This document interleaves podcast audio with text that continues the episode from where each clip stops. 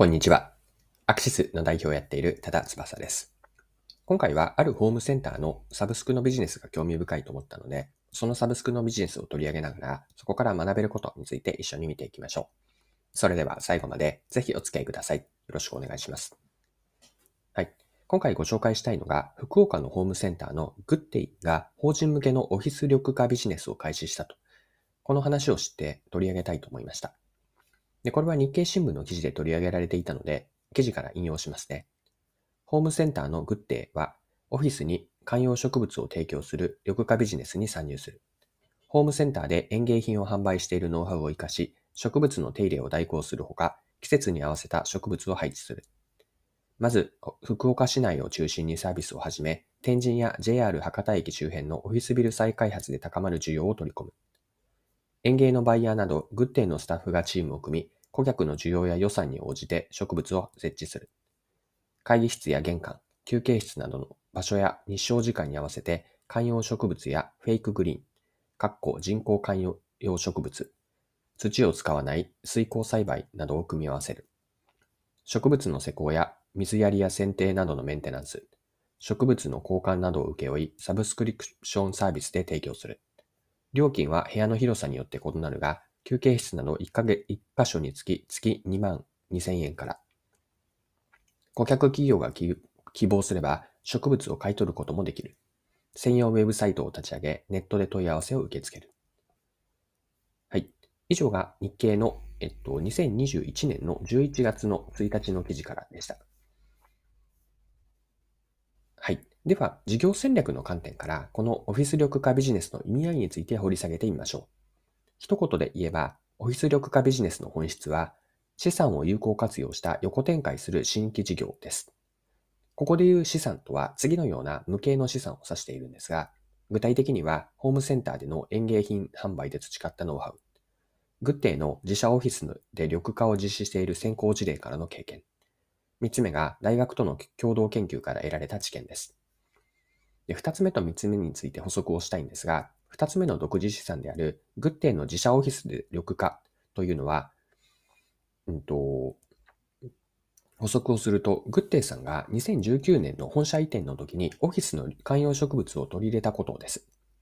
オフィス緑化によって社員がリラックスして作業効率を高めることが実感できているそうです。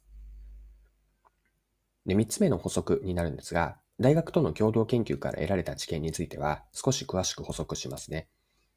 で、オフィスで執務フロアや会議室に観葉植物を置いた方がリラックス効果はあると感覚的に分かっていても、ではどれぐらいの本数、つまり植物の量がいいのかっていうのは分からないんですね。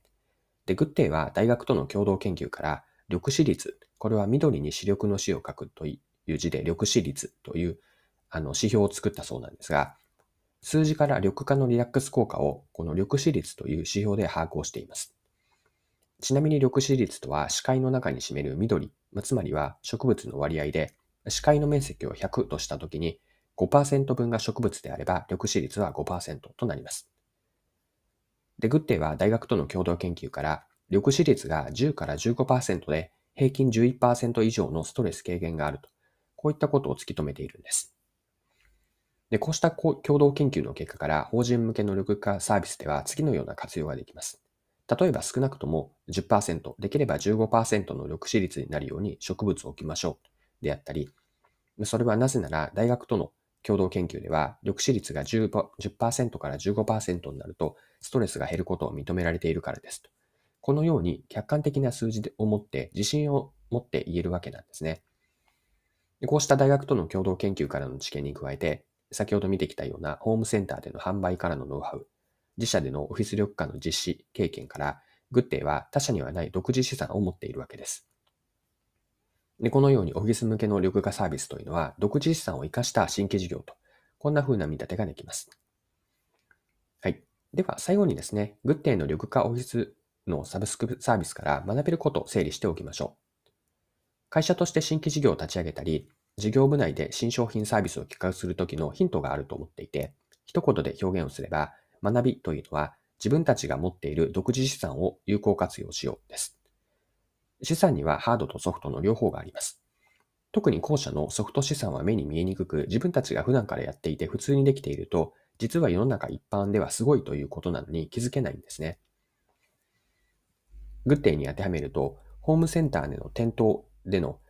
園芸品の販売は日々当たり前のように行われています。毎日お客さんと接して得られる知見というのは他にはない貴重な資産なんですね。で、今回の学びはこのように独自資産を有効活用して新規事業とか新商品、新サービスの開発をやっていけないかと考えてみる。これが得られる学びなんです。で、もう一つ学びを付け加えておくと、既存事業や商品との相乗効果があるのか、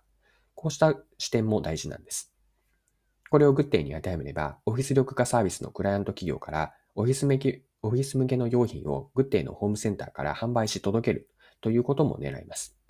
このように新しいサービスや事業が既存事業にもつながる相乗効果を発揮できないかと、こうした着眼点を持っておくと新しい着想が得られます。はい。えっと、今回も貴重なお時間を使って最後までお付き合いいただきありがとうございました。これからも配信は続けていくので、次回の配信でまたお会いしましょう。それでは今日も素敵な一日にしていきましょう。